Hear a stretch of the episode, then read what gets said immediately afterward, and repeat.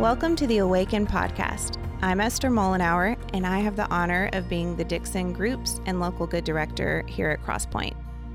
This is a daily podcast that will run through February and is meant to supplement and encourage you as you pray along with our Awaken prayer guide and fast throughout this month together as a church. You can find the Awaken prayer guide and other Awaken resources in our show notes at crosspoint.tv slash awaken. Each of the voices you will hear on this podcast, including myself, are Crosspoint staff members who care a lot about the power of praying and fasting and believe that as we abide in Christ together this month, anything's possible in our lives and the lives of the others that we're praying for. This week's key verse is, "I am the way, the truth, and the life. No one comes to the Father except through me." John fourteen six. The focus this week is that Jesus is the only way to the Father, and he invites us to be part of revealing himself to the world by the power of his Holy Spirit. If you're like me, on day one and two of a fast, you're feeling pumped and inspired, but day three is where things start getting real. It's like this hump that you have to press really hard to get over. You are not alone in this. I want to encourage you to keep carrying on. Let's hop right in to the scripture. John fourteen, twelve through thirteen. Truly, truly, I say to you, whoever believes in me will also do the works that I do, and greater works than these will he do, because I am going to the Father. Whatever you ask in my name, this I will do, that the Father may be glorified in the Son. Every single time I read verse twelve, it stops me in my tracks.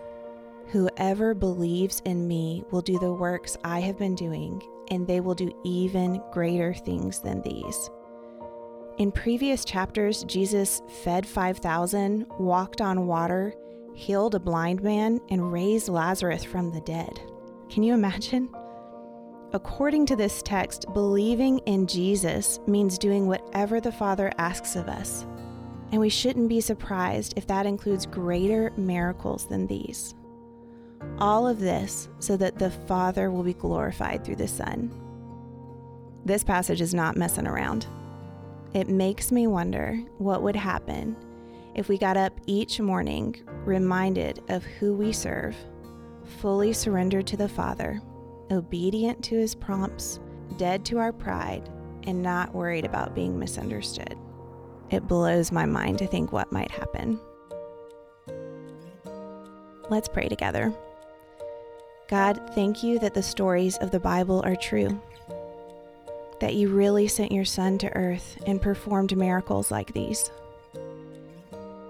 Thank you that as amazing as they are, they're simply a reflection of your majesty. Lord, I confess I have a lack of faith when I think about miracles being done through someone like me. I confess that I have a tendency to make things about me and not about simply doing what you ask of me. I know people don't understand your ways, and I'm so sorry for when I value other people's opinions of me above yours. And for the listeners, I pray that we would fully surrender to what you're asking of us, Father, so that we can impact people the way that you want us to. Father, I pray for the five people you put on my heart to pray for during the fast, that they would experience life through the Holy Spirit. Lord, reveal the truth of who you are and who they are through the Spirit, so that they would know that they're not alone in this world. Now, I'd like to invite you to pray for the next couple of minutes while this song is playing. Let's exercise some audacious faith and ask God to work miracles in the lives of the people we're praying for and across Middle Tennessee. Even if he doesn't choose to answer in the way we ask, we're growing our faith by praying prayers as big as the God we're talking to.